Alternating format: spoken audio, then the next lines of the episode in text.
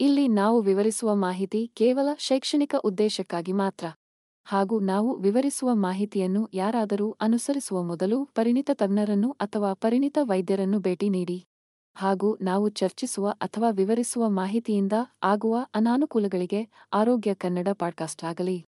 ಆರೋಗ್ಯ ಕನ್ನಡ ಪಾಡ್ಕಾಸ್ಟ್ನ ಮಾಲೀಕರಾಗಲಿ ಜವಾಬ್ದಾರರಲ್ಲ.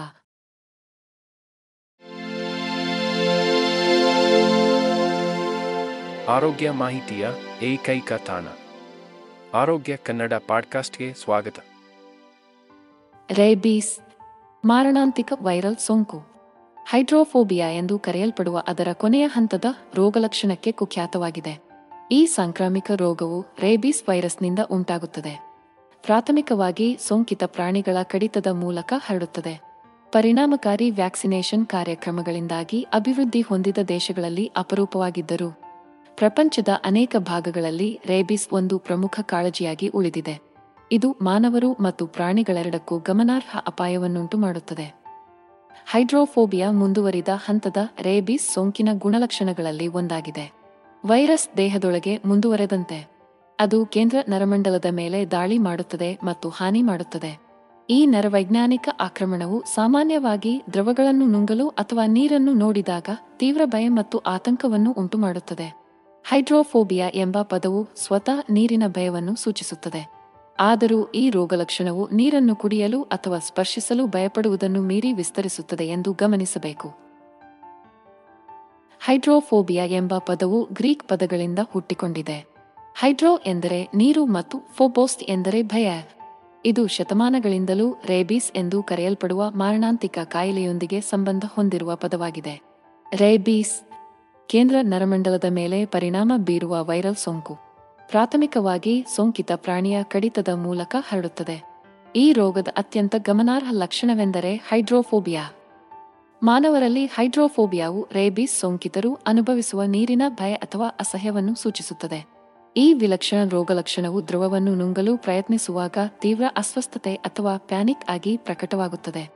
ಇದು ಕುಡಿಯುವ ನೀರಿನ ಅಭಾಗಲಬ್ಧ ಭಯಕ್ಕೆ ಕಾರಣವಾಗುತ್ತದೆ ಅಥವಾ ಅದರ ಧ್ವನಿಯನ್ನು ಕೇಳುತ್ತದೆ. ರೇಬೀಸ್ ಸೋಂಕಿನ ಮುಂದುವರಿದ ಹಂತಗಳಿಂದ ಬಳಲುತ್ತಿರುವವರಲ್ಲಿ ಕಂಡುಬರುವ ಈ ವಿದ್ಯಮಾನದಿಂದಾಗಿ ಹೈಡ್ರೋಫೋಬಿಯಾ ಎಂಬ ಪದವನ್ನು ಸೃಷ್ಟಿಸಲಾಯಿತು. ಹೈಡ್ರೋಫೋಬಿಯಾವನ್ನು ರೇಬೀಸ್ ಎಂದು ಕರೆಯುತ್ತಾರೆ. ಇದು ಪ್ರಾಣಿಗಳು ಮತ್ತು ಮನುಷ್ಯರ ಮೇಲೆ ಪರಿಣಾಮ ಬೀರುವ ಮಾರಣಾಂತಿಕ ವೈರಸ್ ಆಗಿದೆ. ಇದು ನೀರಿನ ಅಥವಾ ಕುಡಿಯುವ ದ್ರವಗಳ ವಿಪರೀತ ಭಯದಿಂದ ನಿರೂಪಿಸಲ್ಪಟ್ಟಿದೆ. ಆದ್ದರಿಂದ ಹೈಡ್ರೋಫೋಬಿಯಾ ಎಂದು ಹೆಸರು. ಈ ದುರ್ಬಲಗೊಳಿಸುವ ಸ್ಥಿತಿಯು ಕೇಂದ್ರ ನರಮಂಡಲದ ಮೇಲೆ ದಾಳಿ ಮಾಡುವ ವೈರಸ್ನಿಂದ ಉಂಟಾಗುತ್ತದೆ. ಇದು ಮೆದುಳು ಮತ್ತು ಬೆನ್ನುಹುರಿಯಲ್ಲಿ ತೀವ್ರವಾದ ಉರಿಯೂತವನ್ನು ಉಂಟುಮಾಡುತ್ತದೆ. ರೇಬೀಸ್ ಪ್ರಾಥಮಿಕವಾಗಿ ಸೋಂಕಿತ ಪ್ರಾಣಿಯ ಕಡಿತದ ಮೂಲಕ ಹರಡುತ್ತದೆ. ಒಮ್ಮೆ ಸಂಕುಚಿತಗೊಂಡಾಗ ರೋಗಲಕ್ಷಣಗಳು ಕಾಣಿಸಿಕೊಳ್ಳಲು ವಾರಗಳು ಅಥವಾ ತಿಂಗಳುಗಳು ತೆಗೆದುಕೊಳ್ಳಬಹುದು. ವೈರಸ್ ಮುಂದುವರೆದಂತೆ ವ್ಯಕ್ತಿಗಳು ಸಾಮಾನ್ಯವಾಗಿ ಜ್ವರ ತಲೆನೋವು ಮತ್ತು ಆಯಾಸದಂತಹ ಜ್ವರ ತರಹದ ಲಕ್ಷಣಗಳನ್ನು ಅನುಭವಿಸುತ್ತಾರೆ. ಆದಾಗ್ಯೂ, ರೇಬೀಸ್ ಅನ್ನು ಇತರ ಕಾಯಿಲೆಗಳಿಂದ ಪ್ರತ್ಯೇಕಿಸುವುದು ಹೈಡ್ರೋಫೋಬಿಯಾದ ವಿಶಿಷ್ಟ ಲಕ್ಷಣವಾಗಿದೆ. ನೀರಿನ ಅಭಾಗಲಬ್ಧ ಭಯವು ಕೇವಲ ನೋಟದಲ್ಲಿ ಅಥವಾ ಅದರ ಆಲೋಚನೆಯಲ್ಲಿ ಪ್ಯಾನಿಕ್ ಅಟ್ಯಾಕ್ ಅನ್ನು ಪ್ರೇರೇಪಿಸುತ್ತದೆ. ಹೈಡ್ರೋಫೋಬಿಕ್ ರೋಗಿಗಳಲ್ಲಿ ನೀರಿನ ಭಯವು ದ್ರವವನ್ನು ನುಂಗಲು ಪ್ರಯತ್ನಿಸುವಾಗ ನೋವಿನ ಸ್ನಾಯು ಸೆಳೆತದಿಂದ ಉಂಟಾಗುತ್ತದೆ. ಹೈಡ್ರೋಫೋಬಿಯಾ ಸಾಮಾನ್ಯವಾಗಿ ಮಾನಸಿಕ ಫೋಬಿಯಾ ಎಂದು ತಪ್ಪಾಗಿ ಅರ್ಥೈಸಿಕೊಳ್ಳಲಾಗುತ್ತದೆ. ವಾಸ್ತವವಾಗಿ ರೇಬೀಸ್ನ ಭಯಾನಕ ದೈಹಿಕ ಲಕ್ಷಣವಾಗಿದೆ. ರೇಬೀಸ್ ಮಾರಣಾಂತಿಕ ವೈರಲ್ ಸೋಂಕಾಗಿದ್ದು, ಇದು ಮಾನವರು ಸೇರಿದಂತೆ ಸಸ್ತನಿಗಳ ಕೇಂದ್ರ ನರಮಂಡಲದ ಮೇಲೆ ಪರಿಣಾಮ ಬೀರುತ್ತದೆ. ಈ ಕಾಯಿಲೆಯಿಂದ ಪೀಡಿತ ವ್ಯಕ್ತಿಗಳಲ್ಲಿ ನೀರಿನಂತಹ ಸರಳವಾದವು ಭಯವನ್ನು ಉಂಟುಮಾಡುತ್ತದೆ ಎಂಬುದು ಆಶ್ಚರ್ಯಕರವಾಗಿ ತೋರುತ್ತದೆಯಾದರೂ, ರೇಬೀಸ್ ಅನ್ನು ವ್ಯಾಖ್ಯಾನಿಸುವ ವಿಶಿಷ್ಟ ಲಕ್ಷಣಗಳಲ್ಲಿ ಹೈಡ್ರೋಫೋಬಿಯಾ ಒಂದಾಗಿದೆ. ಒಬ್ಬ ವ್ಯಕ್ತಿಯು ಸೋಂಕಿತ ಪ್ರಾಣಿಯ ಕಚ್ಚುವಿಕೆ ಅಥವಾ ಗೀರುಗಳ ಮೂಲಕ ರೇಬೀಸ್ ಅನ್ನು ಸಂಕುಚಿತಗೊಳಿಸಿದಾಗ ವೈರಸ್ ಕ್ರಮೇಣ ಮೆದುಳಿಗೆ ದಾರಿ ಮಾಡಿಕೊಡುತ್ತದೆ. ಇದು ಮುಂದುವರೆದಂತೆ, ಇದು ಕೇಂದ್ರ ನರಮಂಡಲದ ವಿವಿಧ ಭಾಗಗಳ ಮೇಲೆ ಪರಿಣಾಮ ಬೀರುತ್ತದೆ ಮತ್ತು ಆಗಾಗ್ಗೆ ಹೈಪರ್ ಆಕ್ಟಿವಿಟಿ ಮತ್ತು ನುಂಗಲು ಕಷ್ಟವಾಗುತ್ತದೆ. ಈ ಸಂಯೋಜನೆಯು ಹೈಡ್ರೋಫೋಬಿಯಾಕ್ಕೆ ಕಾರಣವಾಗುತ್ತದೆ. ಕೇವಲ ನೀರಿನ ನೋಟ ಅಥವಾ ಆಲೋಚನೆಯಲ್ಲಿ ತೀವ್ರವಾದ ಭಯ ಅಥವಾ ನೋವಿನ ಪ್ರತಿಕ್ರಿಯೆ. ಹೈಡ್ರೋಫೋಬಿಯಾ ವಿನಾಶಕಾರಿ ಸ್ಥಿತಿಯು ಕೇವಲ ಆಲೋಚನೆ, ಪ್ರಯತ್ನ ಅಥವಾ ದ್ರವಗಳನ್ನು ಕುಡಿಯುವ ನೈಜ ಕ್ರಿಯೆಯಿಂದ ಪ್ರಚೋದಿಸಲ್ಪಡುತ್ತದೆ. ಇದು ಸೋಂಕಿತ ವ್ಯಕ್ತಿಗಳಲ್ಲಿ ಉಂಟುಮಾಡುವ ನೋವಿನ ನೋವಿನಿಂದಾಗಿ ನೀರಿನ ಕಡೆಗೆ ಅಗಾಧವಾದ ಭಯ ಮತ್ತು ದ್ವೇಷದಿಂದ ನಿರೂಪಿಸಲ್ಪಟ್ಟಿದೆ. ಈ ವಿಶಿಷ್ಟ ರೋಗಲಕ್ಷಣದ ಸ್ವರೂಪವನ್ನು ಅರ್ಥ ಮಾಡಿಕೊಳ್ಳುವುದು ಆರಂಭಿಕ ಪ್ರಕರಣಗಳನ್ನು ಗುರುತಿಸಲು ಮತ್ತು ನಿರ್ವಹಿಸಲು ನಿರ್ಣಾಯಕವಾಗಿದೆ. ಮಾನವರಲ್ಲಿ ಹೈಡ್ರೋಫೋಬಿಯಾ ರೇಬಿಸ್ ಸೋಂಕಿನ ಆತಂಕಕಾರಿ ಅಭಿವ್ಯಕ್ತಿಯಾಗಿದೆ. ವೈರಸ್ ಕೇಂದ್ರ ನರಮಂಡಲದ ಮೇಲೆ ದಾಳಿ ಮಾಡುತ್ತದೆ. ಇದು ಉರಿಯೂತ ಮತ್ತು ಮೆದುಳು ಮತ್ತು ಬೆನ್ನುಹುರಿಗೆ ತೀವ್ರ ಹಾನಿ ಉಂಟುಮಾಡುತ್ತದೆ.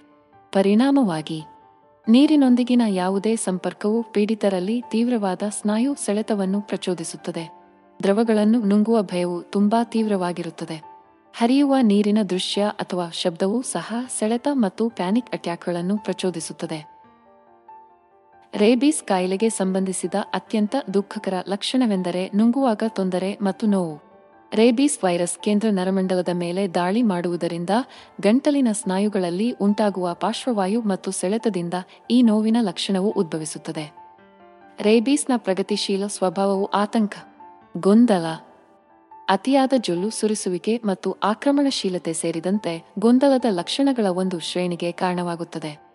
ಆದಾಗ್ಯೂ ಇದು ಹೈಡ್ರೋಫೋಬಿಯಾ ಅಥವಾ ನೀರಿನ ಭಯವನ್ನು ಉಂಟುಮಾಡುವ ಗಂಟಲಿನ ಪಾರ್ಶ್ವವಾಯು ಮತ್ತು ಸೆಳೆತ ಮುಂದುವರಿದ ಹಂತದ ರೇಬಿಸ್ ಸೋಂಕಿನ ವಿಶಿಷ್ಟ ಲಕ್ಷಣವಾಗಿದೆ. ನೀರಿನ ನೋಟ ಅಥವಾ ಶಬ್ದವು ಗಂಟಲಿನಲ್ಲಿ ತೀವ್ರವಾದ ಸ್ನಾಯುವಿನ ಸಂಕೋಚನವನ್ನು ಪ್ರಚೋದಿಸುತ್ತದೆ. ನುಂಗುವಿಕೆಯನ್ನು ನಂಬಲಾಗದಷ್ಟು ಸವಾಲಿನ ಮತ್ತು ಪೀಡಿತರಿಗೆ ನೋವಿನಿಂದ ಕೂಡಿದೆ. ರೇಬಿಸ್ ಸೋಂಕಿತ ವ್ಯಕ್ತಿಗಳಿಗೆ ಹೈಡ್ರೋಫೋಬಿಯಾ ಗಮನಾರ್ಹವಾದ ಆರೋಗ್ಯ ಅಪಾಯಗಳನ್ನು ಒಡ್ಡುತ್ತದೆ. ಮಾನವರಲ್ಲಿ ಹೈಡ್ರೋಫೋಬಿಯಾವನ್ನು ಪ್ರಚೋದಿಸುವ ಮಾರಣಾಂತಿಕ ವೈರಲ್ ಕಾಯಿಲೆಯಾದ ರೇಬೀಸ್, ಪ್ರಾಥಮಿಕವಾಗಿ ಸೋಂಕಿತ ಪ್ರಾಣಿಗಳ ಕಡಿತ ಅಥವಾ ಗೀರುಗಳ ಮೂಲಕ ಹರಡುತ್ತದೆ. ಈ ಹೆಚ್ಚು ಸಾಂಕ್ರಾಮಿಕ ರೋಗವು ಕೇಂದ್ರ ನರಮಂಡಲದ ಮೇಲೆ ಪರಿಣಾಮ ಬೀರುತ್ತದೆ ಮತ್ತು ತ್ವರಿತವಾಗಿ ಚಿಕಿತ್ಸೆ ನೀಡದಿದ್ದರೆ ಮಾರಕವಾಗಬಹುದು. ರೇಬೀಸ್ ಸಾಮಾನ್ಯವಾಗಿ ಬಾವಲಿಗಳು, ರಕೂನ್ಗಳು ಸ್ಕಂಕ್ಗಳು ಮತ್ತು ನರಿಗಳಂತಹ ಕಾಡು ಪ್ರಾಣಿಗಳೊಂದಿಗೆ ಸಂಬಂಧ ಹೊಂದಿದೆ. ಆದರೆ ಸಾಕುಪ್ರಾಣಿಗಳಾದ ನಾಯಿಗಳು ಮತ್ತು ಬೆಕ್ಕುಗಳು ಸಹ ವೈರಸ್ ಅನ್ನು ಒಯ್ಯಬಹುದು. ರೇಬೀಸ್ ಸೋಂಕಿನ ಅತ್ಯಂತ ವಿಶಿಷ್ಟ ಲಕ್ಷಣಗಳಲ್ಲಿ ಒಂದಾದ ಹೈಡ್ರೋಫೋಬಿಯಾ. ಪೀಡಿತ ವ್ಯಕ್ತಿಗಳಲ್ಲಿ ನೀರಿನ ತೀವ್ರ ಭಯವನ್ನು ಉಂಟುಮಾಡುತ್ತದೆ. ನೀರಿನ ನೋಟ ಅಥವಾ ಶಬ್ದವು ಪ್ಯಾನಿಕ್ ಅಟ್ಯಾಕ್ ಮತ್ತು ತೀವ್ರ ಆತಂಕವನ್ನು ಉಂಟುಮಾಡಬಹುದು. ಇತರ ಆರಂಭಿಕ ಚಿಹ್ನೆಗಳು ಜ್ವರ, ತಲೆನೋವು ಮತ್ತು ಆಯಾಸದಂತಹ ಜ್ವರ ತರಹದ ಲಕ್ಷಣಗಳನ್ನು ಒಳಗೊಂಡಿವೆ. ರೋಗವು ಅದರ ನಂತರದ ಹಂತಗಳಿಗೆ ಮುಂದುವರೆದಂತೆ. ರೋಗಿಗಳು, ಭ್ರಮೆಗಳು. ಸನ್ನಿವೇಶ. ಆಕ್ರಮಣಶೀಲತೆ. ಸ್ನಾಯು ಸೆಳೆತ ಮತ್ತು ನುಂಗಲು ತೊಂದರೆ ಅನುಭವಿಸಬಹುದು. ನಾಯಿಗಳು. ಬಾವಲಿಗಳು. ರಕೂನ್ಗಳು ಮತ್ತು ನರಿಗಳಂತಹ ಪ್ರಾಣಿಗಳು ರೇಬೀಸ್ ವೈರಸ್ನ ಸಾಮಾನ್ಯ ವಾಹಕಗಳಾಗಿವೆ. ಇದು ಮಾನವನ ಆರೋಗ್ಯಕ್ಕೆ ಗಮನಾರ್ಹ ಅಪಾಯವನ್ನುಂಟು ಮಾಡುತ್ತದೆ ರೇಬೀಸ್ ಒಂದು ವೈರಲ್ ಕಾಯಿಲೆಯಾಗಿದ್ದು, ಅದು ಕೇಂದ್ರ ನರಮಂಡಲದ ಮೇಲೆ ಪರಿಣಾಮ ಬೀರುತ್ತದೆ ಮತ್ತು ಸೋಂಕಿತ ಪ್ರಾಣಿಗಳಿಂದ ಕಡಿತ ಅಥವಾ ಗೀರುಗಳ ಮೂಲಕ ಹರಡುತ್ತದೆ. ಮಾನವರಲ್ಲಿ ರೇಬಿಸ್ನ ಅತ್ಯಂತ ವಿಶಿಷ್ಟ ಲಕ್ಷಣವೆಂದರೆ ಹೈಡ್ರೋಫೋಬಿಯಾ. ಗಂಟಲಿನ ಸ್ನಾಯುಗಳಲ್ಲಿನ ನೋವಿನ ಸೆಳೆತದಿಂದಾಗಿ ನೀರಿನ ತೀವ್ರ ಭಯ. ರೇಬಿಸ್ ಗಂಭೀರ ಜಾಗತಿಕ ಸಾರ್ವಜನಿಕ ಆರೋಗ್ಯ ಕಾಳಜಿಯಾಗಿ ಉಳಿದಿದೆ. ವಿಶ್ವಾದ್ಯಂತ ವಾರ್ಷಿಕವಾಗಿ ಅಂದಾಜು ಐವತ್ತೊಂಬತ್ತು, ಟ್ರಿಪಲ್ ಶೂನ್ಯ ಸಾವುಗಳು ಸಂಭವಿಸುತ್ತವೆ. ನಾಯಿ ರೇಬೀಸ್ ಪ್ರಚಲಿತದಲ್ಲಿರುವ ಪ್ರಪಂಚದ ಅನೇಕ ಭಾಗಗಳಲ್ಲಿ ಇದು ಮಾನವ ಜನಸಂಖ್ಯೆಗೆ ನಿರಂತರ ಅಪಾಯವನ್ನುಂಟು ಮಾಡುತ್ತದೆ. ಜಾಗತಿಕವಾಗಿ ಮಾನವ ರೇಬೀಸ್ ಪ್ರಕರಣಗಳಲ್ಲಿ ಸರಿಸುಮಾರು ತೊಂಬತ್ತೊಂಬತ್ತು ಪರ್ಸೆಂಟ್ಗೆ ಸಾಕು ನಾಯಿಗಳು ಕಾರಣವಾಗಿವೆ. ಆದಾಗ್ಯೂ, ಬಾವಲಿಗಳು, ರಕೂನ್ಗಳು ಮತ್ತು ನರಿಗಳಂತಹ ಇತರ ವನ್ಯಜೀವಿ ಪ್ರಭೇದಗಳು ಕಚ್ಚಿದರೆ ಅಥವಾ ಗೀಚಿದರೆ ಮನುಷ್ಯರಿಗೆ ವೈರಸ್ ಅನ್ನು ಸಾಗಿಸಬಹುದು ಮತ್ತು ರವಾನಿಸಬಹುದು. ಹೈಡ್ರೋಫೋಬಿಯಾ ಐತಿಹಾಸಿಕವಾಗಿ ನಾಯಿಗಳಿಗೆ ಸಂಬಂಧಿಸಿದ ಪದವಾಗಿದ್ದು, ಅದರ ಸಂಭಾವ್ಯ ಪ್ರಸರಣ ಮತ್ತು ಆರೋಗ್ಯದ ಮೇಲೆ ವಿನಾಶಕಾರಿ ಪರಿಣಾಮದಿಂದಾಗಿ ಮಾನವರು ದೀರ್ಘಕಾಲದವರೆಗೆ ಭಯಪಡುತ್ತಾರೆ. ಇಂದು ರೇಬೀಸ್ ಎಂದು ಕರೆಯಲ್ಪಡುವ ಈ ಮಾರಣಾಂತಿಕ ಕಾಯಿಲೆಯು ಇತಿಹಾಸದುದ್ದಕ್ಕೂ ಸಮುದಾಯಗಳನ್ನು ಪೀಡಿಸುತ್ತಿದೆ ಮತ್ತು ಪ್ರಪಂಚದ ಅನೇಕ ಭಾಗಗಳಲ್ಲಿ ಗಮನಾರ್ಹ ಕಾಳಜಿಯಾಗಿ ಉಳಿದಿದೆ. ನಾಯಿಗಳು ಸಾಮಾನ್ಯವಾಗಿ ರೇಬೀಸ್ನಿಂದ ಸೋಂಕಿಗೆ ಒಳಗಾಗಿದ್ದವು. ಅವುಗಳು ವೈರಸ್ ಅನ್ನು ಮನುಷ್ಯರಿಗೆ ಹರಡುವ ಕುಖ್ಯಾತ ವಾಹಕಗಳಾಗಿ ಮಾರ್ಪಡಿಸಿದವು. ರೇಬಿಸ್ ಒಂದು ವೈರಲ್ ಸೋಂಕು ಆಗಿದ್ದು, ಅದು ಕೇಂದ್ರ ನರಮಂಡಲದ ಮೇಲೆ ಪರಿಣಾಮ ಬೀರುತ್ತದೆ ಮತ್ತು ಅಂತಿಮವಾಗಿ ತೀವ್ರವಾದ ಮೆದುಳಿನ ಉರಿಯೂತಕ್ಕೆ ಕಾರಣವಾಗುತ್ತದೆ. ಈ ರೋಗದ ಅತ್ಯಂತ ಗುರುತಿಸಬಹುದಾದ ರೋಗಲಕ್ಷಣಗಳಲ್ಲಿ ಒಂದಾದ ಹೈಡ್ರೋಫೋಬಿಯಾ, ವಿಪರೀತ ನಿವಾರಣೆ ಅಥವಾ ನೀರಿನ ಭಯ. ಸೋಂಕಿತ ವ್ಯಕ್ತಿಗಳು ನುಂಗಲು ತೊಂದರೆ ಅನುಭವಿಸಬಹುದು ಅಥವಾ ನೀರನ್ನು ಕುಡಿಯಲು ಪ್ರಯತ್ನಿಸುವಾಗ ತೀವ್ರವಾದ ಸೆಳೆತವನ್ನು ಹೊಂದಿರಬಹುದು. ಆದ್ದರಿಂದ ಹೈಡ್ರೋಫೋಬಿಯಾ ಮತ್ತು ರೇಬಿಸ್ ನಡುವಿನ ಈ ಸಂಬಂಧವನ್ನು ಉಂಟುಮಾಡುತ್ತದೆ. ನಾಯಿಗಳು ರೇಬಿಸ್ ಅನ್ನು ಮನುಷ್ಯರಿಗೆ ಹರಡುವಲ್ಲಿ ಪ್ರಮುಖ ಪಾತ್ರ ವಹಿಸುತ್ತವೆ, ಏಕೆಂದರೆ ಅವುಗಳು ವೈರಸ್ ಅನ್ನು ಹೊತ್ತಿರುವ ಕಾಡು ಪ್ರಾಣಿಗಳಿಗೆ ಆಗಾಗ್ಗೆ ಒಡ್ಡಿಕೊಳ್ಳುತ್ತವೆ. ಸೋಂಕಿತ ಪ್ರಾಣಿಗಳ ಲಾಲಾರಸದ ಮೂಲಕ ಹರಡುವ ಮಾರಣಾಂತಿಕ ವೈರಲ್ ಕಾಯಿಲೆಯಾದ ರೇಬಿಸ್, ಆಗಾಗ್ಗೆ ಹೈಡ್ರೋಫೋಬಿಯಾದ ಭಯಾನಕ ರೋಗಲಕ್ಷಣದೊಂದಿಗೆ ಸಂಬಂಧಿಸಿದೆ. ನೀರಿನ ಭಯ ಎಂದು ಕರೆಯಲ್ಪಡುವ ಹೈಡ್ರೋಫೋಬಿಯಾ ವೈರಸ್ ಕೇಂದ್ರ ನರಮಂಡಲದ ಮೇಲೆ ದಾಳಿ ಮಾಡುವುದರಿಂದ ಮತ್ತು ಮಾನವರಲ್ಲಿ ತೀವ್ರ ಆಂದೋಲನವನ್ನು ಉಂಟುಮಾಡುವುದರಿಂದ ಸಂಭವಿಸುತ್ತದೆ. ಆದಾಗ್ಯೂ, ಒಡ್ಡಿಕೊಂಡ ನಂತರ ರೇಬಿಸ್ ವ್ಯಾಕ್ಸಿನೇಷನ್ಗಳ ತ್ವರಿತ ಆಡಳಿತವು ಈ ದುರ್ಬಲಗೊಳಿಸುವ ಸ್ಥಿತಿಯ ಬೆಳವಣಿಗೆಯನ್ನು ಪರಿಣಾಮಕಾರಿಯಾಗಿ ತಡೆಯುತ್ತದೆ ಎಂದು ಇತ್ತೀಚಿನ ಸಂಶೋಧನೆಯು ತೋರಿಸಿದೆ. ಹೈಡ್ರೋಫೋಬಿಯಾವು ದ್ರವಗಳನ್ನು ಎದುರಿಸುವಾಗ ಅಥವಾ ನುಂಗಲು ಪ್ರಯತ್ನಿಸಿದಾಗ ತೀವ್ರವಾದ ಭಯ ಅಥವಾ ಪ್ಯಾನಿಕ್ ಪ್ರತಿಕ್ರಿಯೆಯಿಂದ ನಿರೂಪಿಸಲ್ಪಟ್ಟಿದೆ. ಈ ನಿವಾರಣೆಯು ರೇಬೀಸ್ನಿಂದ ಪೀಡಿತ ರೋಗಿಗಳಲ್ಲಿ ತೀವ್ರ ತೊಂದರೆ ಮತ್ತು ಸೆಳೆತವನ್ನು ಉಂಟುಮಾಡಬಹುದು. ಅದೃಷ್ಟವಶಾತ್ ಸಂಭಾವ್ಯ ಸೋಂಕಿತ ಪ್ರಾಣಿಯಿಂದ ಕಚ್ಚಲ್ಪಟ್ಟ ಅಥವಾ ಗೀಚಲ್ಪಟ್ಟ ನಂತರ ವ್ಯಕ್ತಿಗಳು ತಕ್ಷಣವೇ ಪೋಸ್ಟಾ ಎಕ್ಸ್ಪೋಸರ್ ಪ್ರೊಫಿಲಾಕ್ಸಿಸ್ ಥ್ಯಾಪ್ ಹೊಡೆತಗಳನ್ನು ಪಡೆದರೆ ಅವರು ಹೈಡ್ರೋಫೋಬಿಯಾವನ್ನು ಸಂಪೂರ್ಣವಾಗಿ ತಪ್ಪಿಸುವ ಹೆಚ್ಚಿನ ಅವಕಾಶವನ್ನು ಹೊಂದಿರುತ್ತಾರೆ ಎಂದು ಅಧ್ಯಯನಗಳು ಬಹಿರಂಗಪಡಿಸಿವೆ. ರೇಬೀಸ್ ಕೇಂದ್ರ ನರಮಂಡಲದ ಮೇಲೆ ಪರಿಣಾಮ ಬೀರುವ ಮಾರಣಾಂತಿಕ ವೈರಲ್ ಕಾಯಿಲೆ ಪ್ರಪಂಚದಾದ್ಯಂತ ಮಾನವನ ಆರೋಗ್ಯಕ್ಕೆ ಗಮನಾರ್ಹ ಅಪಾಯವನ್ನುಂಟು ಮಾಡುತ್ತದೆ ಹೈಡ್ರೋಫೋಬಿಯಾದಂತಹ ರೋಗಲಕ್ಷಣಗಳು ಒಮ್ಮೆ ಕಾಣಿಸಿಕೊಂಡರು. ಬದುಕುಳಿಯುವ ಸಾಧ್ಯತೆಗಳು ಯಾವುದಕ್ಕೂ ಸ್ಲಿಮ್ ಆಗುವುದಿಲ್ಲ. ರೇಬೀಸ್ ಈ ಹಂತವನ್ನು ತಲುಪಿದ ನಂತರ ಯಾವಾಗಲೂ ಮಾರಣಾಂತಿಕವಾಗಿರುತ್ತದೆ. ಹೈಡ್ರೋಫೋಬಿಯಾವು ರೋಗದ ಮುಂದುವರಿದ ನರವೈಜ್ಞಾನಿಕ ರೋಗಲಕ್ಷಣಗಳೊಂದಿಗೆ ಸಂಬಂಧಿಸಿದ ನೀರಿನ ಮತ್ತು ನುಂಗುವಿಕೆಯ ತೀವ್ರವಾದ ಭಯವನ್ನು ಸೂಚಿಸುತ್ತದೆ. ರೇಬೀಸ್ ಪ್ರಾಥಮಿಕವಾಗಿ ಸೋಂಕಿತ ಪ್ರಾಣಿಗಳ ಕಚ್ಚುವಿಕೆ ಅಥವಾ ಸ್ಕ್ರಾಚ್ ಮೂಲಕ ಹರಡುತ್ತದೆ. ಸಾಮಾನ್ಯವಾಗಿ ಪ್ರಪಂಚದ ಅನೇಕ ಭಾಗಗಳಲ್ಲಿ ನಾಯಿಗಳು, ವೈರಸ್ ನಂತರ ಮೆದುಳು ಮತ್ತು ಬೆನ್ನುಹುರಿಯ ಕಡೆಗೆ ನರ ಅಂಗಾಂಶದ ಮೂಲಕ ಚಲಿಸುತ್ತದೆ. ಅದರ ಹಾದಿಯಲ್ಲಿ ತೀವ್ರವಾದ ಉರಿಯೂತ ಮತ್ತು ಹಾನಿಯನ್ನು ಪ್ರಚೋದಿಸುತ್ತದೆ. ಸೋಂಕು ಮುಂದುವರೆದಂತೆ ವ್ಯಕ್ತಿಗಳು ಜ್ವರ, ತಲೆನೋವು ಮತ್ತು ಸಾಮಾನ್ಯ ದೌರ್ಬಲ್ಯದಂತಹ ಜ್ವರ ತರಹದ ಲಕ್ಷಣಗಳನ್ನು ಅನುಭವಿಸಬಹುದು. ಆದಾಗ್ಯೂ, ಹೈಡ್ರೋಫೋಬಿಯಾವು ಪ್ರಾರಂಭವಾದಾಗ ವೈದ್ಯರು ಚೇತರಿಕೆಯು ಹೆಚ್ಚು ಅಸಂಭವವೆಂದು ತಿಳಿಯುತ್ತಾರೆ. ಮಾನವರು ಮತ್ತು ಪ್ರಾಣಿಗಳ ಮೇಲೆ ಪರಿಣಾಮ ಬೀರುವ ಮಾರಣಾಂತಿಕ ವೈರಲ್ ಕಾಯಿಲೆಯಾದ ರೇಬೀಸ್ ಸಾವಿರಾರು ವರ್ಷಗಳಿಂದ ಮಾನವಕುಲಕ್ಕೆ ತಿಳಿದಿದೆ. ಆಶ್ಚರ್ಯಕರವಾಗಿ, ರೇಬೀಸ್ ರೋಗಿಗಳಲ್ಲಿ ಹೈಡ್ರೋಫೋಬಿಯಾದ ರೋಗಲಕ್ಷಣಗಳನ್ನು ಮೊದಲು ಪ್ರಾಚೀನ ಗ್ರೀಕ್ ತತ್ವಜ್ಞಾನಿ ಅರಿಸ್ಟಾಟಲ್ ವಿವರಿಸಿದರು. ಹೈಡ್ರೋಫೋಬಿಯಾವು ತೀವ್ರವಾದ ಭಯ ಅಥವಾ ಗಂಟಲಿನ ಸ್ನಾಯುಗಳ ನೋವಿನ ಸೆಳೆತದಿಂದಾಗಿ ದ್ರವವನ್ನು ನುಂಗಲು ಅಸಮರ್ಥತೆಯನ್ನು ಸೂಚಿಸುತ್ತದೆ. ಈ ವಿಶಿಷ್ಟ ಲಕ್ಷಣವು ಹೆಚ್ಚಾಗಿ ರೇಬೀಸ್ಗೆ ಸಂಬಂಧಿಸಿದೆ ಮತ್ತು ಅದರ ವಿಶಿಷ್ಟ ಲಕ್ಷಣಗಳಲ್ಲಿ ಒಂದಾಗಿದೆ. ರೇಬೀಸ್ ರೋಗಿಗಳಲ್ಲಿ ಹೈಡ್ರೋಫೋಬಿಯಾ ಕುರಿತು ಅರಿಸ್ಟಾಟಲ್ನ ಅವಲೋಕನಗಳು ನಾಲ್ಕನೇ ಶತಮಾನದ ಬಸ್ಗೆ ಹಿಂದಿನವು. ರೇಬೀಸ್ ಸೋಂಕಿತ ವ್ಯಕ್ತಿಗಳು ತೀವ್ರ ಆಂದೋಲನ, ಸೆಳೆತ ಮತ್ತು ನೀರು ಅಥವಾ ಇತರ ದ್ರವಗಳ ಭಯವನ್ನು ಪ್ರದರ್ಶಿಸುತ್ತಾರೆ ಎಂದು ಅವರು ಗಮನಿಸಿದರು. ಹೈಡ್ರೋಫೋಬಿಯಾ ಎಂಬ ಪದವು ಈ ವಿಶಿಷ್ಟ ಲಕ್ಷಣವನ್ನು ರೋಗದ ಗಮನಾರ್ಹ ಲಕ್ಷಣವೆಂದು ಗುರುತಿಸಿದ ವೈದ್ಯರು ಬಹಳ ನಂತರ ಸೃಷ್ಟಿಸಿದರು. ಹೈಡ್ರೋಫೋಬಿಯಾ ಎಂದು ಕರೆಯಲ್ಪಡುವ ರೇಬಿಸ್ ಮಾರಣಾಂತಿಕ ಕಾಯಿಲೆಯಾಗಿದ್ದು, ಅದು ಪ್ರಪಂಚದಾದ್ಯಂತ ಹಲವಾರು ಜೀವಗಳನ್ನು ಬಲಿ ತೆಗೆದುಕೊಳ್ಳುತ್ತಿದೆ. ವಿಶ್ವ ಆರೋಗ್ಯ ಸಂಸ್ಥೆ ಹು ಪ್ರಕಾರ, ಪ್ರತಿ ವರ್ಷ ಅಂದಾಜು ಐವತ್ತೊಂಬತ್ತು, ಟ್ರಿಪಲ್ ಶೂನ್ಯ ವ್ಯಕ್ತಿಗಳು ರೇಬಿಸ್ಗೆ ಬಲಿಯಾಗುತ್ತಾರೆ. ಈ ಆತಂಕಕಾರಿ ಅಂಕಿಅಂಶವು ಸುಧಾರಿತ ತಡೆಗಟ್ಟುವಿಕೆ ಮತ್ತು ಚಿಕಿತ್ಸಾ ವಿಧಾನಗಳ ತುರ್ತು ಅಗತ್ಯವನ್ನು ಒತ್ತಿ ಹೇಳುತ್ತದೆ. ರೇಬೀಸ್ ಪ್ರಾಥಮಿಕವಾಗಿ ಸಸ್ತನಿಗಳ ಮೇಲೆ ಪರಿಣಾಮ ಬೀರುತ್ತದೆ ಮತ್ತು ನಾಯಿಗಳು, ಬಾವಲಿಗಳು, ರಕೂನ್ಗಳು ಮತ್ತು ನರಿಗಳಂತಹ ಸೋಂಕಿತ ಪ್ರಾಣಿಗಳಿಂದ ಕಡಿತ ಅಥವಾ ಗೀರುಗಳ ಮೂಲಕ ಹರಡುತ್ತದೆ. ತಲೆನೋವು ಮತ್ತು ಸ್ನಾಯು ದೌರ್ಬಲ್ಯವನ್ನು ಒಳಗೊಂಡಿರುವ ಮಾನವರಲ್ಲಿ ರೋಗಲಕ್ಷಣಗಳು ಕಾಣಿಸಿಕೊಂಡ ನಂತರ ರೋಗವು ಭ್ರಮೆಗಳು ಮತ್ತು ಪಾರ್ಶ್ವವಾಯುಗಳಂತಹ ನರವೈಜ್ಞಾನಿಕ ತೊಡಕುಗಳ ಕಡೆಗೆ ವೇಗವಾಗಿ ಮುಂದುವರಿಯುತ್ತದೆ. ಆರೋಗ್ಯ ಸೇವೆಗೆ ಪ್ರವೇಶವು ಸೀಮಿತವಾಗಿರುವ ಅಥವಾ ಅಸ್ತಿತ್ವದಲ್ಲಿಲ್ಲದ ಪ್ರಪಂಚದ ಅನೇಕ ಭಾಗಗಳಲ್ಲಿ ರೇಬೀಸ್ ಸಾರ್ವಜನಿಕ ಆರೋಗ್ಯಕ್ಕೆ ಇನ್ನೂ ಹೆಚ್ಚಿನ ಅಪಾಯವನ್ನುಂಟು ಮಾಡುತ್ತದೆ. ಅಭಿವೃದ್ಧಿಶೀಲ ರಾಷ್ಟ್ರಗಳು ಸಾಮಾನ್ಯವಾಗಿ ಅಸಮರ್ಪಕ ಲಸಿಕೆ ಕಾರ್ಯಕ್ರಮಗಳು ಮತ್ತು ರೇಬಿಸ್ ವಿರುದ್ಧ ತಡೆಗಟ್ಟುವ ಕ್ರಮಗಳ ಬಗ್ಗೆ ಅರಿವಿನ ಕೊರತೆಯೊಂದಿಗೆ ಹೋರಾಡುತ್ತವೆ. ಇವುಗಳಲ್ಲಿ ತೊಂಬತ್ತೈದು ಪರ್ಸೆಂಟ್ಗಿಂತ ಹೆಚ್ಚು ಸಾವುಗಳು ಆಫ್ರಿಕಾ ಮತ್ತು ಏಷ್ಯಾದಲ್ಲಿ ಸಂಭವಿಸುತ್ತವೆ. ಇದು ಸಾರ್ವಜನಿಕ ಆರೋಗ್ಯ ಅಧಿಕಾರಿಗಳಿಗೆ ಒತ್ತು ನೀಡುವ ಕಾಳಜಿಯನ್ನು ಎತ್ತಿ ತೋರಿಸುತ್ತದೆ. ರೇಬೀಸ್ ಆಗಾಗ್ಗೆ ಹೈಡ್ರೋಫೋಬಿಯಾದ ಭಯಾನಕ ರೋಗಲಕ್ಷಣದೊಂದಿಗೆ ಸಂಬಂಧಿಸಿದೆ. ಈ ಪ್ರದೇಶಗಳಲ್ಲಿ ಮಾನವರಿಗೆ ಗಮನಾರ್ಹ ಅಪಾಯವನ್ನುಂಟು ಮಾಡುತ್ತದೆ. ವ್ಯಾಕ್ಸಿನೇಷನ್ ಮೂಲಕ ಸಂಪೂರ್ಣವಾಗಿ ತಡೆಗಟ್ಟಬಹುದಾದರೂ, ರೇಬೀಸ್ ಇನ್ನೂ ಪ್ರತಿ ವರ್ಷ ಸಾವಿರಾರು ಜೀವಗಳನ್ನು ತೆಗೆದುಕೊಳ್ಳುತ್ತದೆ.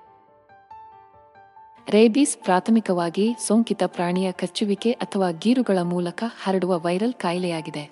ರೋಗ ಲಕ್ಷಣಗಳು ಕಾಣಿಸಿಕೊಂಡ ನಂತರ ಚಿಕಿತ್ಸೆ ನೀಡದೆ ಬಿಟ್ಟರೆ ಅದು ಸಾರ್ವತ್ರಿಕವಾಗಿ ಮಾರಣಾಂತಿಕವಾಗುತ್ತದೆ. ವೈರಸ್ ಕೇಂದ್ರ ನರಮಂಡಲದ ಮೇಲೆ ದಾಳಿ ಮಾಡುತ್ತದೆ ಮತ್ತು ಮೆದುಳಿನಲ್ಲಿ ತೀವ್ರವಾದ ಉರಿಯೂತವನ್ನು ಉಂಟುಮಾಡುತ್ತದೆ. ಇದು ಆತಂಕ, ಗೊಂದಲ, ಜ್ವರ ಮತ್ತು ಅಂತಿಮವಾಗಿ ಪಾರ್ಶ್ವವಾಯು ಮುಂತಾದ ರೋಗಲಕ್ಷಣಗಳಿಗೆ ಕಾರಣವಾಗುತ್ತದೆ. ಹೆಚ್ಚು ಗುರುತಿಸಬಹುದಾದ ಚಿಹ್ನೆಗಳಲ್ಲಿ ಒಂದು ಹೈಡ್ರೋಫೋಬಿಯಾ. ನುಂಗುವಾಗ ನೋವಿನ ಸ್ನಾಯು ಸೆಳೆತದಿಂದಾಗಿ ನೀರಿನ ಅಭಾಗಲಬ್ಧ ಭಯ. ರೇಬೀಸ್ನಿಂದ ಹೆಚ್ಚಿನ ಸಾವುಗಳು ಸಂಪನ್ಮೂಲ ಸೀಮಿತ ಪ್ರದೇಶಗಳಲ್ಲಿ ಸಂಭವಿಸುತ್ತವೆ. ಅಲ್ಲಿ ಆರೋಗ್ಯ ಮತ್ತು ತಡೆಗಟ್ಟುವ ಕ್ರಮಗಳ ಬಗ್ಗೆ ಶಿಕ್ಷಣದ ಪ್ರವೇಶವು ಸೀಮಿತವಾಗಿದೆ. ಹೈಡ್ರೋಫೋಬಿಯಾ ಎಂದು ಕರೆಯಲ್ಪಡುವ ರೇಬೀಸ್ ನಾಲ್ಕು, ಟ್ರಿಪಲ್ ಶೂನ್ಯ ವರ್ಷಗಳಿಂದ ಗುರುತಿಸಲ್ಪಟ್ಟ ರೋಗವಾಗಿದೆ. ಈ ಮಾರಣಾಂತಿಕ ವೈರಲ್ ಸೋಂಕು ಕೇಂದ್ರ ನರಮಂಡಲದ ಮೇಲೆ ಪರಿಣಾಮ ಬೀರುತ್ತದೆ ಮತ್ತು ಪ್ರಾಥಮಿಕವಾಗಿ ಸೋಂಕಿತ ಪ್ರಾಣಿಗಳ ಕಡಿತದ ಮೂಲಕ ಹರಡುತ್ತದೆ. ಮಾನವರು ಇದರ ಹಿಡಿತದಿಂದ ಹೊರತಾಗಿಲ್ಲ ಮತ್ತು ಸೋಂಕಿತ ನಾಯಿ, ಬಾವಲಿ ಅಥವಾ ರೇಬೀಸ್ ವೈರಸ್ ಅನ್ನು ಹೊತ್ತಿರುವ ಇತರ ವನ್ಯಜೀವಿಗಳಿಂದ ಕಚ್ಚಿದರೆ ರೋಗಕ್ಕೆ ತುತ್ತಾಗಬಹುದು. ಇತಿಹಾಸದುದ್ದಕ್ಕೂ, ರೇಬೀಸ್ ಅದರ ಭಯಂಕರ ಲಕ್ಷಣಗಳಿಂದ ಭಯ ಮತ್ತು ಆಕರ್ಷಣೆಯ ವಿಷಯವಾಗಿದೆ. ಹೈಡ್ರೋಫೋಬಿಯಾ ಎಂಬ ಹೆಸರು ಅದರ ಅತ್ಯಂತ ಗಮನಾರ್ಹವಾದ ಗುಣಲಕ್ಷಣಗಳಿಂದ ಬಂದಿದೆ. ಬಲಿಪಶುಗಳು ನುಂಗಲು ಪ್ರಯತ್ನಿಸುವಾಗ ನೋವಿನ ಗಂಟಲಿನ ಸೆಳೆತದಿಂದಾಗಿ ನೀರಿನ ಬಗ್ಗೆ ತೀವ್ರ ಅಸಹ್ಯವನ್ನು ಬೆಳೆಸಿಕೊಳ್ಳುತ್ತಾರೆ. ಇತರ ರೋಗಲಕ್ಷಣಗಳು ಗೊಂದಲ ದೌರ್ಬಲ್ಯ ಮತ್ತು ಆಂದೋಲನವನ್ನು ಒಳಗೊಂಡಿರುತ್ತವೆ. ಇದು ಸಾಮಾನ್ಯವಾಗಿ ಭ್ರಮೆಗಳು ಮತ್ತು ಪಾರ್ಶ್ವವಾಯುಗೆ ಪ್ರಗತಿಯಾಗುತ್ತದೆ. ರೋಗಲಕ್ಷಣಗಳು ಕಾಣಿಸಿಕೊಳ್ಳುವ ಮೊದಲು ವೈರಸ್ ಅಥವಾ ರೋಗನಿರೋಧಕ ಚಿಕಿತ್ಸೆಗೆ ಒಡ್ಡಿಕೊಂಡ ನಂತರ ವ್ಯಾಕ್ಸಿನೇಷನ್ ಮೂಲಕ ತ್ವರಿತ ವೈದ್ಯಕೀಯ ಹಸ್ತಕ್ಷೇಪವಿಲ್ಲದೆ. ರೇಬೀಸ್ ಯಾವಾಗಲೂ ಮಾನವರಲ್ಲಿ ಮಾರಕವಾಗಿರುತ್ತದೆ. ಲೂಯಿಸ್ ಪಾಶ್ಚರ್, ಒಬ್ಬ ಪ್ರಮುಖ ಫ್ರೆಂಚ್ ವಿಜ್ಞಾನಿ. ಒಂದು ಸಾವಿರ ಎಂಟುನೂರು ಎಂಬತ್ತೈದರಲ್ಲಿ ರೇಬೀಸ್ ವಿರುದ್ಧ ಮೊಟ್ಟಮೊದಲ ಪರಿಣಾಮಕಾರಿ ಲಸಿಕೆಯನ್ನು ಅಭಿವೃದ್ಧಿಪಡಿಸುವ ಮೂಲಕ ವೈದ್ಯಕೀಯ ಇತಿಹಾಸದಲ್ಲಿ ಒಂದು ಮಹತ್ವದ ಮೈಲಿಗಲ್ಲನ್ನು ಸಾಧಿಸಿದರು. ರೇಬೀಸ್ ಅನ್ನು ಹೈಡ್ರೋಫೋಬಿಯಾ ಎಂದು ಕರೆಯುತ್ತಾರೆ. ಇದು ಸಾಂಕ್ರಾಮಿಕ ವೈರಲ್ ಕಾಯಿಲೆಯಾಗಿದ್ದು, ಅದು ಮಾನವರು ಮತ್ತು ಪ್ರಾಣಿಗಳ ಮೇಲೆ ಸಮಾನವಾಗಿ ಪರಿಣಾಮ ಬೀರುತ್ತದೆ. ಪಾಶ್ಚರ್ನ ಆವಿಷ್ಕಾರದ ಮೊದಲು ಈ ಮಾರಣಾಂತಿಕ ರೋಗವನ್ನು ಗುಣಪಡಿಸಲಾಗದು ಎಂದು ಪರಿಗಣಿಸಲಾಗಿತ್ತು ಮತ್ತು ತೀವ್ರವಾದ ನರವೈಜ್ಞಾನಿಕ ಲಕ್ಷಣಗಳಿಂದಾಗಿ ನೀರಿನ ಭಯದಿಂದ ಬಲಿಪಶುಗಳು ಪಾರ್ಶ್ವವಾಯುವಿಗೆ ಒಳಗಾಗಿದ್ದರು. ಆದಾಗ್ಯೂ ಪಾಶ್ಚರ್ನ ಪ್ರವರ್ತಕ ಸಂಶೋಧನೆಯು ಆಧುನಿಕ ವ್ಯಾಕ್ಸಿನೇಷನ್ಗೆ ಅಡಿಪಾಯವನ್ನು ಮಾತ್ರ ಹೊಂದಿಸಲಿಲ್ಲ, ಆದರೆ ಸಾಂಕ್ರಾಮಿಕ ರೋಗಗಳ ಬಗ್ಗೆ ನಮ್ಮ ತಿಳುವಳಿಕೆಯನ್ನು ಕ್ರಾಂತಿಗೊಳಿಸಿತು. ಪಾಶ್ಚರ್ನ ಪ್ರಗತಿಯ ಮಹತ್ವವನ್ನು ಅತಿಯಾಗಿ ಹೇಳಲಾಗುವುದಿಲ್ಲ.